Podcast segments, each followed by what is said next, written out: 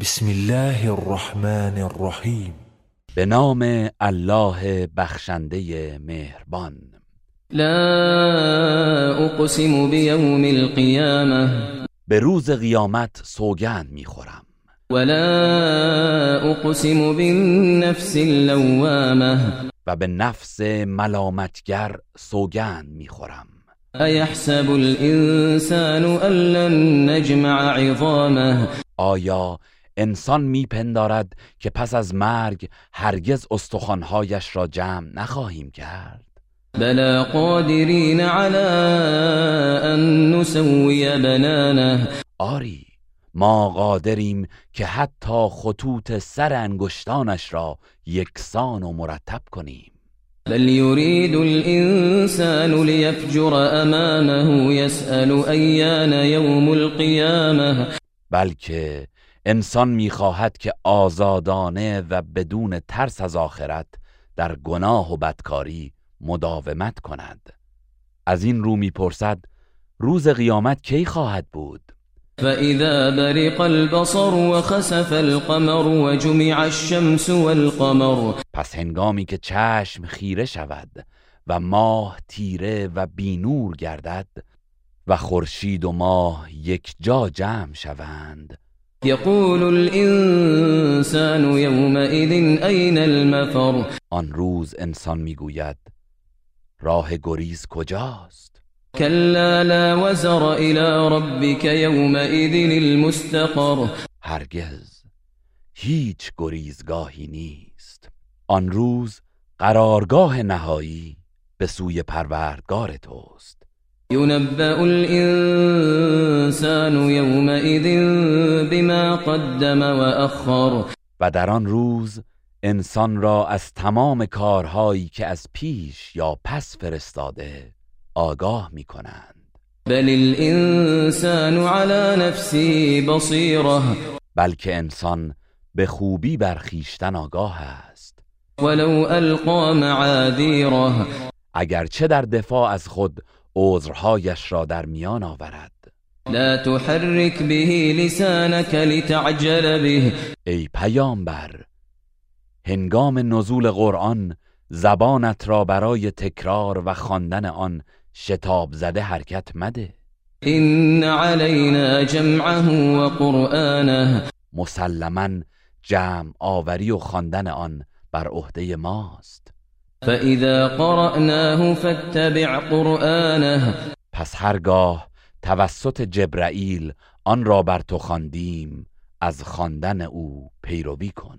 ثم إن علينا بيانه. سپس بیان کردنش بر عهده ماست. كلا بل تحبون العاجلة وتذرون الآخرة. هرگز چنین نیست که شما مشرکان میپندارید. بلکه شما دنیای زودگذر را دوست دارید و آخرت را رها می کنید. وجوه يومئذ ناظرة إلى ربها ناظرة. آن روز چهرههایی تازه و شاداب است. به سوی پروردگارش می نگرد. ووجوه يومئذ باسرة. و در آن روز چهرههایی عبوس و در هم کشیده است. تظن أن يفعل بها فاقرة یقین دارد که آسیبی کمر شکن به او می‌رسد.